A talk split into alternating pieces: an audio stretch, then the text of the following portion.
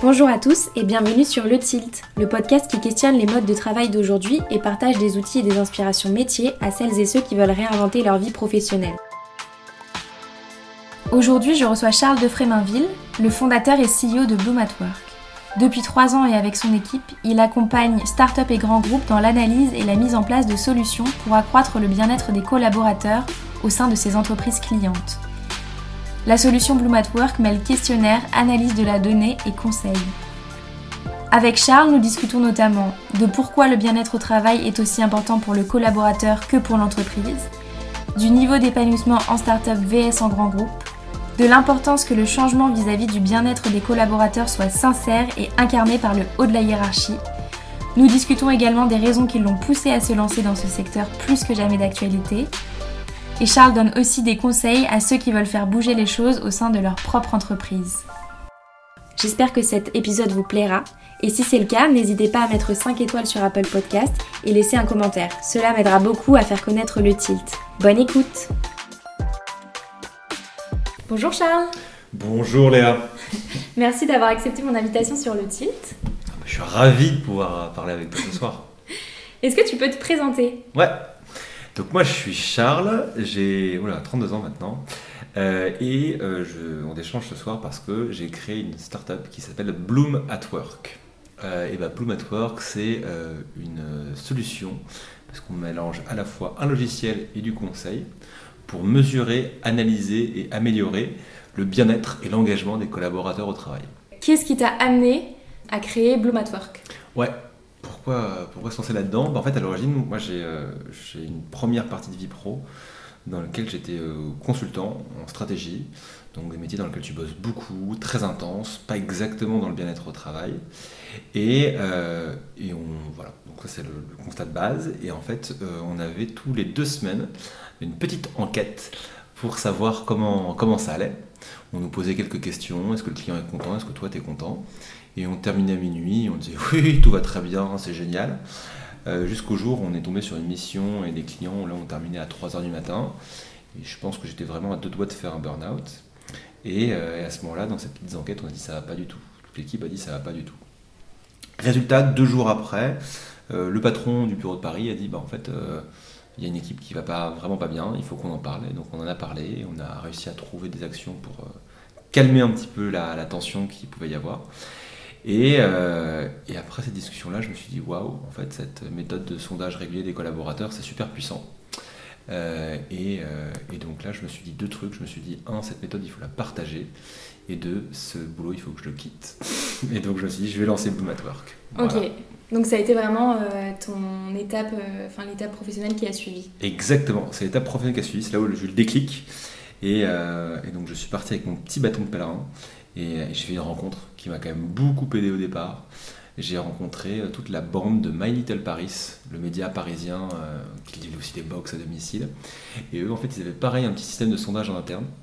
Et euh, ils ont beaucoup grossi et c'était super précieux pour eux d'avoir le retour des collaborateurs réguliers.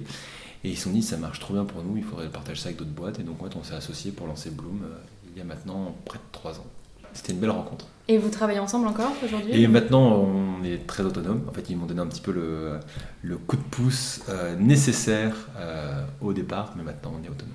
Pour rentrer un peu plus dans le vif du sujet, est-ce que tu peux nous dire pourquoi c'est important de se pencher sur le bien-être au travail du point de vue du collaborateur et du point de vue de l'entreprise? Euh, Du point de vue du collaborateur, c'est important parce qu'on passe quand même le plus clair de notre temps au travail. Il y a un truc qu'on fait plus, c'est dormir, mais à quoique. ça dépend des semaines. ça dépend des semaines, ouais, exactement. Mais euh, non, effectivement, le, travail, ça a une partie prépondérante dans notre épanouissement personnel, donc c'est normal de le faire. Euh, et, non seulement c'est normal, mais c'est un mouvement qui est de plus en plus fort et prononcé. Euh, alors, je ne vais pas vous faire un coup de plaie sur les générations Y, Z, Alpha et autres, mais aujourd'hui, on sent que les attentes des collaborateurs changent. Et il y a une étude que j'aime beaucoup de l'Ipsos et du BCG qui montre des attentes euh, des, jeunes diplômés. Et on se rend compte qu'avant même la rémunération, euh, le bien-être au travail passe devant et est plébiscité à 86% comme un critère très important de choix d'un emploi. Et donc ça veut dire notamment que c'est effectivement super important, plus que des éléments comme la rémunération, mais ça veut aussi dire que quand on est une entreprise et qu'on veut recruter des jeunes talents, eh ben on ne peut pas faire l'impasse sur ce sujet-là. Et donc ça amène vers la deuxième partie de la question, pourquoi c'est important pour une entreprise? C'est important pour attirer des talents, c'est important pour retenir les talents, parce que des collaborateurs, quel que soit leur âge d'ailleurs, hein, euh, heureux au travail, ben, ils vont moins partir. C'est important aussi pour qu'ils restent plus longtemps, enfin qu'il y ait moins d'absentéisme dans l'entreprise. Et puis derrière ça, il y a une vérité qu'on a tous en tête, mais que les statistiques prouvent, c'est que euh, quand on est bien au boulot, et eh ben on est aussi plus productif. On est plus énergique, plus créatif, euh, on a de meilleures idées, on les réalise mieux. Et donc l'engagement, bah, c'est aussi des collaborateurs qui euh, rapportent plus pour les entreprises. Donc c'est du win-win, c'est plutôt une bonne nouvelle, je trouve. Dans votre solution Bloom at Work, vous mesurez le taux d'épanouissement au travail. Ouais. Est-ce que tu peux nous en dire plus sur cet indice? Qu'est-ce que c'est que ce taux d'épanouissement euh, bah, Effectivement, on mesure, donc nous on envoie des sondages, alors très concrètement pour détailler un petit peu qu'est-ce que c'est. Donc nous on mesure effectivement, on envoie des enquêtes par mail aux collaborateurs ou par SMS même. Ils répondent en deux minutes, mais par contre ces enquêtes-là, on veut les faire courtes mais fréquentes. Donc c'est deux minutes tous les mois, toutes les deux semaines, enfin donc quelque chose de plus de, un peu du pulse. On parle parfois de pulse survey, d'enquête en continu. Et derrière, on va agréger la data sur une plateforme qui va permettre de voir bah, les résultats et notamment ce fameux taux d'épanouissement. Alors nous, on fait deux choses. On a à la fois des questions qui changent à chaque fois pour tous nos questionnaires, mais aussi des questions qui sont récurrentes. Et en fait, le taux d'épanouissement, c'est une question qui en fait commence avant l'entreprise, donc qui est formalisée de manière très euh, cool, entre guillemets, mhm. qui est très parlé, euh, et, qui est en fait la déclaration des collaborateurs, la, réponse des collaborateurs à cette question-là. Donc euh, comment est-ce que ça va en ce moment? Et donc le taux d'épanouissement, c'est effectivement la moyenne pondérée des réponses des collaborateurs à cette question-là, qui revient à chacun de nos questionnaires, et ce qui nous permet de dire, bah, par exemple là en ce moment c'est euh, mi-janvier, tout le monde rentre de vacances. Il y a un phénomène qu'on appelle le post-holiday blues, qu'on voit dans nos statistiques. Et puis effectivement, on peut voir, bah, en fait, euh, début février, on en sera, et puis en mars et en avril, et puis on peut voir comment évolue cette courbe de taux d'épanouissement de questionnaire en questionnaire. Est-ce que tu peux nous dire deux ou trois questions que vous poussez dans plusieurs entreprises? Ouais. Euh, je peux peut-être te dire d'abord la façon dont on aborde cet exercice des questions, et puis même, euh, parce qu'on parle bien-être au travail, il y a des gens même qui parlent de bonheur au travail, d'autres qui parlent d'engagement. Euh, nous, on a une conception assez large du bien-être au travail qui va vraiment partir sur des choses euh, très prosaïques comme le cadre de travail, euh, la charge de travail. on va aussi parler de choses plus sociales, l'esprit d'équipe, les relations avec le manager. on va parler de formation, de développement, mais aussi même de sens, de créativité, de fierté d'appartenance. Et donc on a conçu, je les ai dit dans ce sens-là à dessin, c'est un peu comme une pyramide de Maslow, avec les besoins primaires du collaborateur, et puis des choses plus aspirationnelles comme la fierté d'appartenance. Et tu vas en parler tout à l'heure d'ailleurs de fierté. Euh, et, donc si je te donne quelques exemples sur ces questions-là, euh, bah, par exemple sur euh, l'espace et conditions de travail, c'est j'ai besoin de m'isoler pour travailler sur un projet, est-ce que je trouve une salle? Donc ça peut être des questions très prosaïques. la charge de travail, ça va être la dernière fois que vous avez annulé un truc perso à cause du boulot et quand c'était? Donc ça peut être des choses très, très concrètes et on tourne toujours avec ce format un peu ludique et sympa pour que les gens s'expriment en, naturellement. Mais on va aussi poser des questions euh, voilà, euh, est-ce que, euh, est que je suis fier de mon entreprise? Est-ce que j'ai compris la stratégie? Alors c'est non, c'est du blabla, au contraire, elle est mm. limpide pour moi. Et donc voilà des exemples de questions qu'on pose aux collaborateurs. Est-ce que vous cadrez les terrains sur lesquels aller avec les clients? Ou vous arrivez avec votre méthode en disant bah, nous on fait quelque chose de 360, on vous propose un programme en je sais pas, admettons 10 questionnaires et on va balayer tous les sujets de la pyramide au complet Ouais, c'est, euh, alors, nous, on aime bien effectivement avoir toujours un œil sur ces 10 éléments de la pyramide. Il y a 10 thématiques qu'on, sonde. Euh, et, donc, on arrive plutôt avec un programme standard en général. Et derrière, on va l'amender, le modifier selon les besoins de l'entreprise et puis aussi selon les résultats qu'on a. Parce qu'au départ, les entreprises vont dire Ouais, nous, non, on a un super esprit d'équipe. Et puis en fait, on se rend compte au bout de 3-4 questionnaires que les notes sont pas excellentes là-dessus, puisqu'on a un benchmark et donc on peut les comparer et dire euh, ouais ok vous avez 7 mais en général les gens ils ont 8 quoi, sur l'esprit d'équipe donc c'est pas non plus tip top. Donc ça c'est une formule dans laquelle on va plutôt avoir une démarche un peu itérative, un peu agile et nous on essaye dans notre partie conseil, parce qu'il y a le logiciel mais aussi du conseil, tous les trimestres de faire un point avec l'entreprise pour dire bah, concrètement euh, c'est quoi la résultat du trimestre et puis comment est-ce qu'on peut modifier nos programmes de questions pour le trimestre qui suit? Ça c'est ce qu'on fait en standard et de manière régulière. De plus en plus, il y a des entreprises qui vivent des choses un peu spéciales, des déménagements, des fusions, euh, des changements stratégiques. Et là, pour le coup, on a aussi la capacité technique de changer totalement notre question et de dire on oublie le standard et on fait du full personnalisé. Et là, on va vraiment euh, prendre euh, le wording, le contenu de l'entreprise et on a accompagné L'Oréal dans un déménagement, d'autres grands groupes comme Bell, comme Telsat dans leur transformation. Et là, on fait des questions 100% personnalisées, mais qui ne sont pas benchmarkables, ce qui est un des inconvénients. Mais peut-être que si ça se démocratise. ouais, ouais. Mais tu vois, parfois, c'est des questions vraiment genre. Euh, euh, bah voilà, nous, on a quatre valeurs. Mhm. Euh, cette valeur-là, qu'est-ce que vous en pensez? C'est un peu plus compliqué de ouais. ou parfois même on a des questions. Qu'est-ce que vous avez pensé de la communication du CEO sur le nouveau plan stratégique Ok, oui, oui, c'est. Donc là, c'est. Propre à l'entreprise. On pose même parfois des questions en fait. Qu'est-ce que vous avez pensé de la dernière fête de, soirée Ok. on peut aller dans des trucs super concrets, ce qui est assez marrant. Du coup, vous avez une mesure chiffrée mais est-ce que vous, voilà, vous récoltez aussi des verbatims euh, Comment ça se passe? Ouais, on a du, euh, du quanti, du quali. Chaque question, tu peux préciser pourquoi tu as répondu ça avec euh, un paragraphe libre de texte. Et en plus, on a des questions qui sont pour le coup ouvertes de base. Donc, les questions qu'on aime bien, c'est par exemple, c'est quoi les sujets tabous dans votre entreprise? Donc là, on a les salaires, les vacances, plein de choses marrantes comme ça.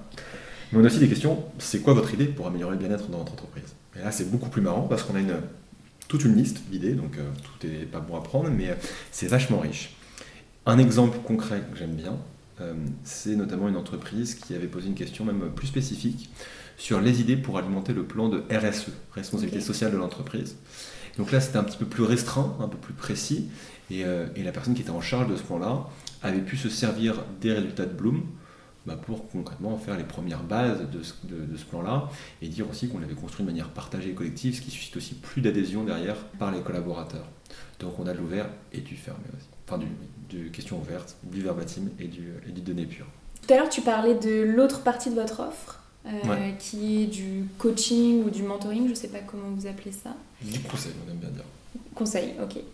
Est-ce que tu peux nous en parler euh, plus en détail? Yes. Alors, bah, en fait, nous, euh, moi, l'analogie que j'aime bien, c'est dire que nous, on est des médecins chez Bloom. En fait, on a, on a un thermomètre, on va le mettre dans l'entreprise, ça c'est notre logiciel.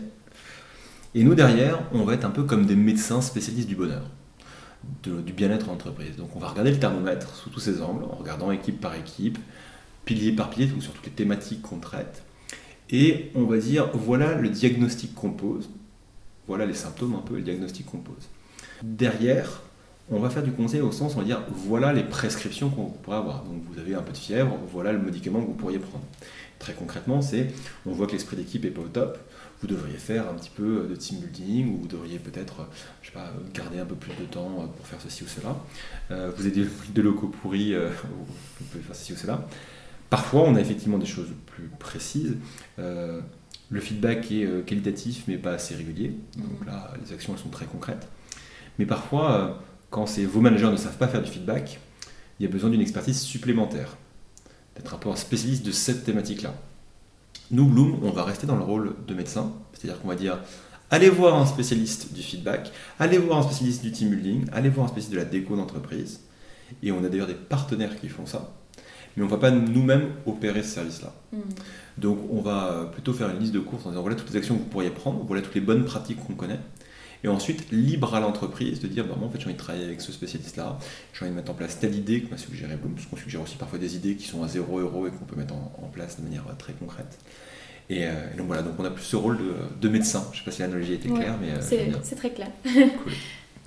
Du coup, vous avez un, bassin de partenaires avec qui vous, travaillez tout le temps Ok, d'accord avec lesquels on travaille. Il euh, ne faut pas se cacher aussi, il y a beaucoup d'entreprises qui ont déjà leur propre réseau. Mhm. Donc nous, on a fait notre, notre curation euh, de prestataires dans ce secteur qui est en développement, qui est le bien-être au travail. Euh, mais effectivement, on a maintenant un grand réseau de ce secteur qui est en train de se structurer d'ailleurs du bien-être au travail en France. Il y a même une association qui s'appelle la Happy Tech, dans laquelle il y a plein de startups qui s'occupent du mhm. bien-être au travail qui, qui sont, qui sont présentes. Et euh, effectivement, parfois on recommande des coachs, parfois on recommande euh, des psychologues par téléphone, euh, parfois on recommande des gens qui font juste du sport en entreprise, donc plein de choses assez différentes.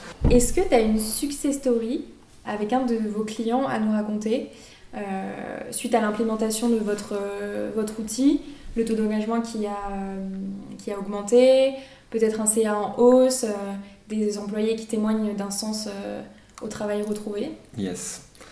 Euh, bah, tu, pourras, enfin vous pourrez tous en, trouver plein sur notre site internet, mais moi il y en a un que j'aime beaucoup parce qu'il est, il est super concret et précis. En fait, c'est sur une entreprise qui, euh, qui avait des notes plutôt pas mauvaises partout, mais sur une dimension spécifique qui était la clarté de la stratégie, avait une note, on va dire, un peu médiocre. Et en fait, quand on a creusé, on s'est rendu compte que plus les équipes étaient élevées dans la hiérarchie, plus elles avaient des bonnes notes, mais que les gens sur le terrain, bah, c'était beaucoup moins bon.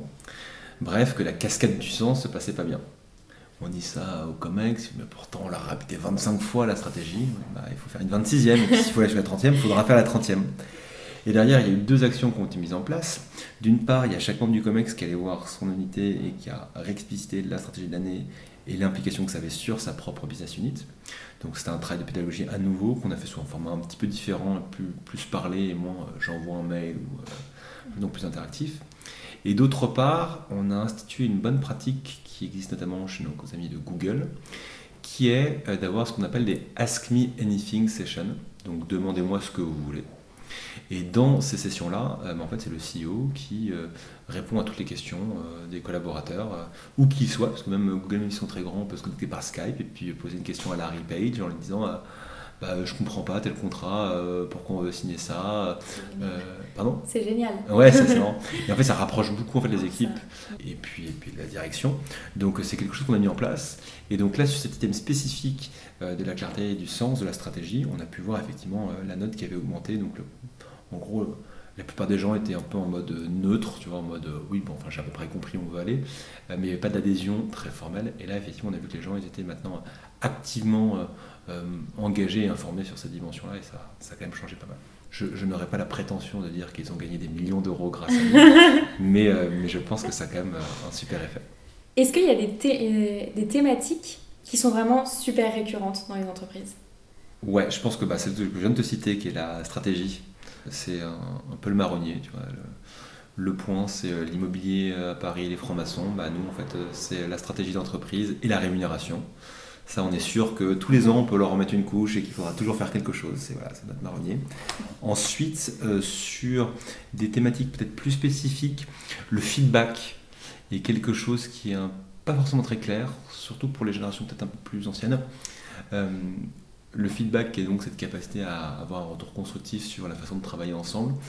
Il est souvent, euh, c'est un truc qui s'apprend en entreprise et en fait bah, les gens n'osent pas forcément demander du feedback et les gens ne savent pas forcément en donner. Et les gens n'ont pas forcément confiance, conscience que ça se fait dans les deux sens, du manager vers le manager, mais du manager vers le manager, et puis même entre collègues, entre pairs. Et ça, pour le coup, c'est des chantiers de plus long terme, euh, sur lesquels on insiste pas mal, et euh, qui sont présents assez régulièrement. Ensuite, ça va beaucoup dépendre quand même des profils d'entreprise.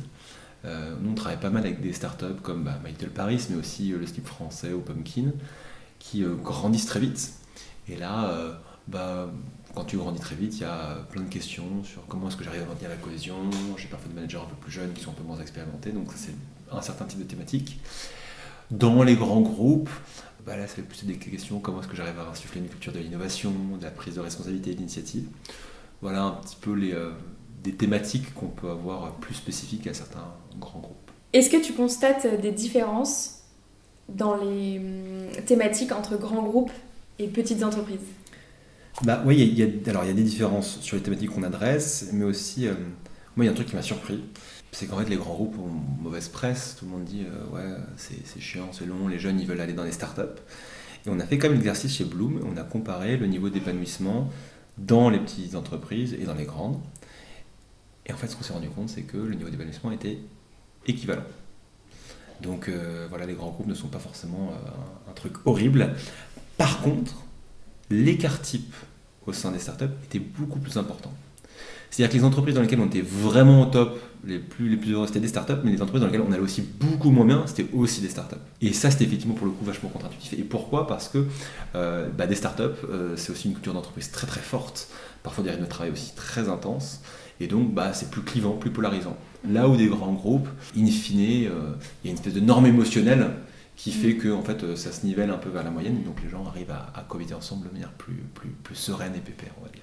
Ouais, ça c'était un, élément assez intéressant. On a essayé de travailler un petit peu sur ces chiffres-là. Et euh, une autre analyse, pas contre-intuitive, mais en tout cas qui, qui fait plaisir qu'on a trouvé, cette fameuse pyramide des besoins. Mhm. En fait, il y a beaucoup de clients aussi qui nous disent Mais alors, euh, qu'est-ce qu'il faut que je fasse? C'est une pyramide, donc il faut que je commence par les fondations. Ou au contraire, est-ce qu'il faut que je commence par là en, en haut? Donc, très concrètement, est-ce qu'il faut que je commence par avoir des logos sympas euh, Ou au contraire, est-ce qu'il faut que je travaille sur le sens et la, la créativité? Et en fait, on s'est rendu compte que c'était le sens et la fierté d'appartenance qui avait plus d'impact que euh, avoir un super palmier, un baby-foot et des choses comme ça, et des, des muesli euh, Ouais. en open bar. et ça, c'est plutôt une bonne nouvelle, je trouve. Ouais, effectivement. Puisqu'on a souvent tendance à penser que le bien-être au travail, c'est euh, des super poufs, une salle pour faire la sieste, etc. Ok, c'est génial, c'est très bien, c'est un plus, mais ce sera vite oublié, ce sera vite considéré comme un acquis par les collaborateurs, alors que comprendre la mission, comprendre pourquoi je fais, qu'est-ce que je fais au quotidien, comment je contribue à un projet plus global, ça c'est un truc qui reste dans le temps, qui est super impactant, qui est plus difficile aussi à mettre en œuvre. Donc c'est pas juste euh, je fais un chèque et puis euh, voilà j'ai fait ma part du bien-être au travail. Euh, non, c'est une démarche plus consciente de toute l'entreprise, pas juste d'un CHO, Chief Happiness Officer, Ouais. mais aussi de la direction qui va œuvrer pour ça. Et ça, c'est un autre message que je trouve vachement important qu'on a pu voir dans nos données. Est-ce que c'est crucial que hum, le haut de la hiérarchie évangélise le message? Oui, un grand oui. Et moi, j'aime bien dire même parfois que mieux vaut un patron impliqué euh, dans ces sujets-là que euh, CHO, enfin, c'est-à-dire que mieux vaut un patron impliqué et pas de CHO que euh, l'inverse. Moi, il y a plein d'anecdotes là-dessus et, plein, enfin, on le sent assez rapidement. D'ailleurs, nous, on travaille qu'avec des gens qui ont envie de travailler avec nous et donc on travaille qu'avec des patrons qui ont envie de faire les choses plutôt bien. Mais moi, j'aime bien une anecdote de, d'un grand groupe automobile qui était un peu en, pleine crise. Il y a un nouveau CEO qui arrive et donc, euh, lors de son COMEX, il dit bah voilà, maintenant tous les projets, vous allez me faire euh, trois couleurs euh, vert, jaune, rouge. Et puis, et puis il arrive au prochain COMEX, tout est vert. Bon, il y avait un petit peu de jaune ici ou là, quoi, mais c'était quand même. Et au bout de quelques mois, pour la première fois, il se dit quand même la boîte a perdu cash, donc c'est quand même pas terrible en ce moment. Il doit bien y avoir des trucs qui se passent pas bien. Et quelques mois après, pour la première fois, il y a le directeur de la production en, en Amérique du Sud qui dit Bah là, j'ai un rouge. Donc, tout le monde est en mode Oups, C'est qu'est-ce qui va se passer? Il va se faire défoncer et tout. Et, euh, et donc il prend le rouge, il dit Bah voilà, on va avoir des retards sur la prod. euh, pas- enfin voilà ce qu'on essaie de faire, voilà ce qui se passe. Et là, réponse du CEO Merci. Merci pour ta transparence. Merci de nous avoir livré ça en confiance. Est-ce que tu as besoin de mon aide ou de l'aide de quelqu'un autour de cette salle? Et il fait ça. Tout le monde est déjà un peu sidéré en mode ouais, bien, ok.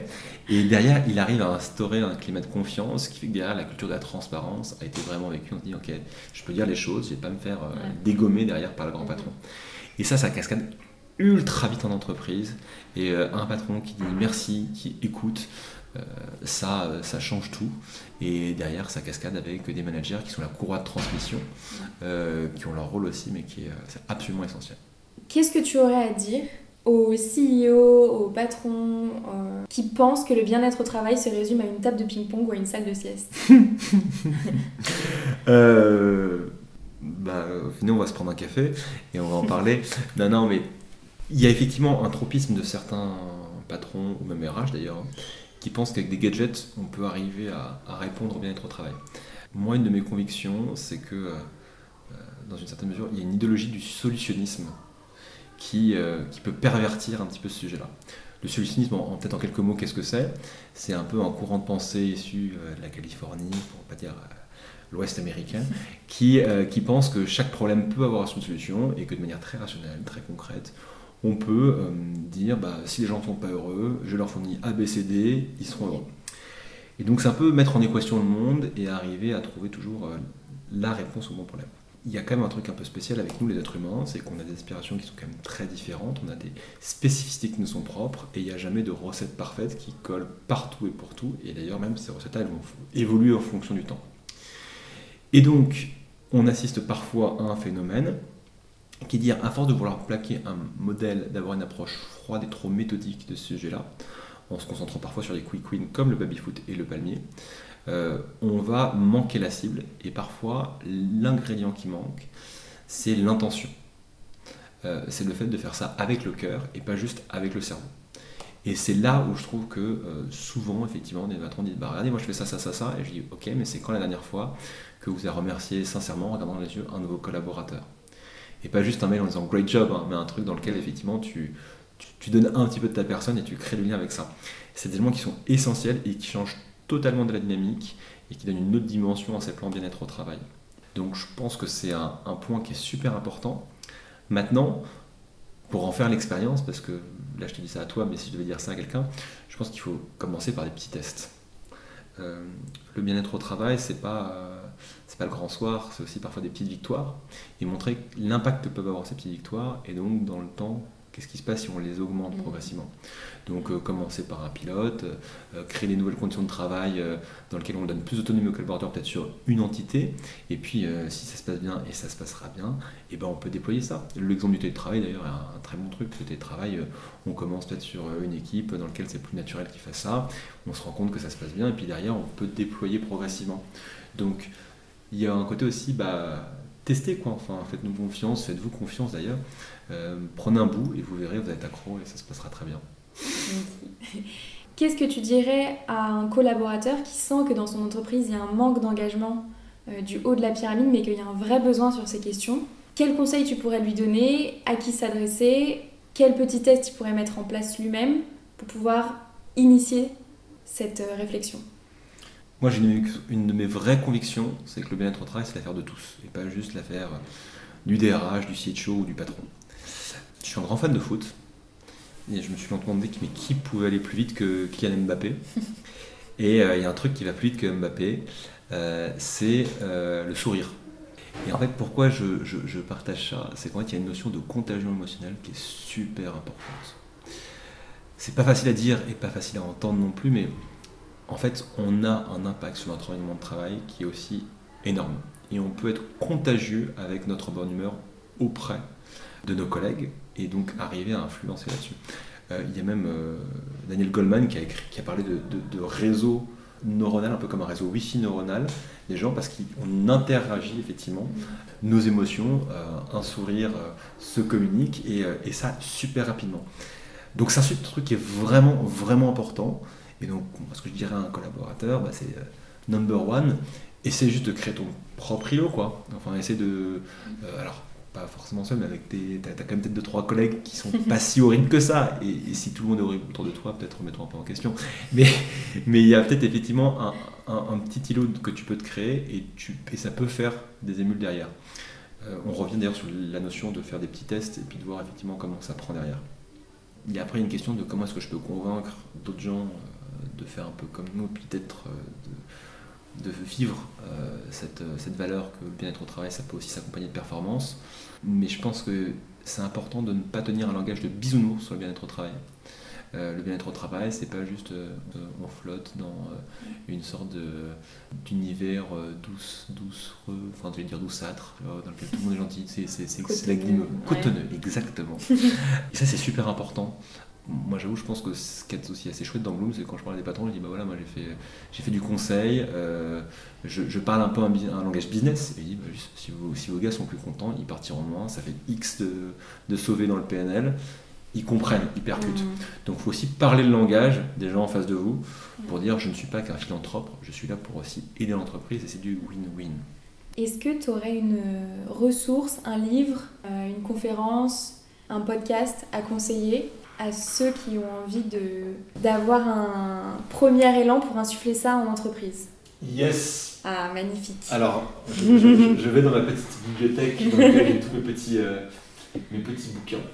Et c'est super important de lire et il faut écouter des podcasts, des vidéos, mais je, pense que le livre est quand même un, un, un ouvrage, un support extraordinaire.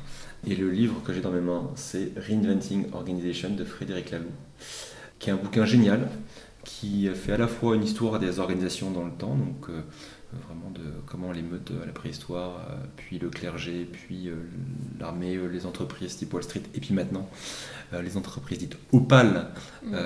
évoluent, se structurent, et puis qui donne des exemples très concrets d'entreprises à la fois efficaces et à la fois ouvertes peuvent œuvrer. Euh, c'est vraiment un, ouvrage génial.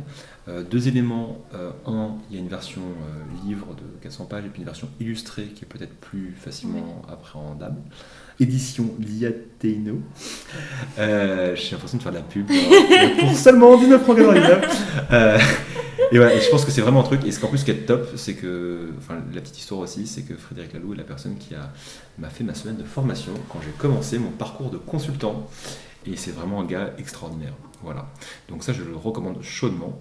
Et puis sinon, bah, vous pouvez aller sur le blog de Blue Pour le coup, on publie pas mal de contenu. Il y a d'ailleurs peut-être même quelques conférences que moi j'ai pu faire qui peuvent être intéressantes, où je développe notamment bah, les contre-vérités qu'on peut voir sur le bien-être au travail, la contagion émotionnelle, et puis le droit à l'erreur, qui est aussi un sujet super intéressant.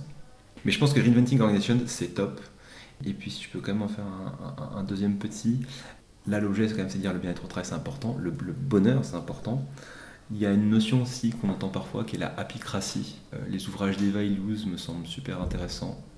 Euh, c'est une chercheuse euh, assez solide et je trouve qu'elle a, elle a un angle qui est intéressant et un truc que je répète beaucoup en interne notamment parce que là pour le coup moi j'ai, la main dessus et que j'ai dit d'ailleurs à toute l'équipe quand on est rentré de vacances je leur ai dit it's okay not to be okay donc chercher son bien-être c'est important mais c'est aussi super important de dire eh ben, en ce moment ça va pas bien eh ben, c'est pas grave je me mets sous ma couette, je me bourre de chocolat et ça va passer.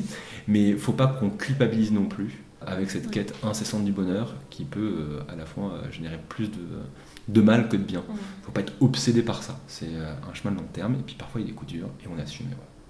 Et du coup, j'ai une dernière question pour toi qui est un peu ma question pilote et plus personnelle c'est qu'est-ce qui fait aujourd'hui que tu ne changerais de boulot pour rien au monde?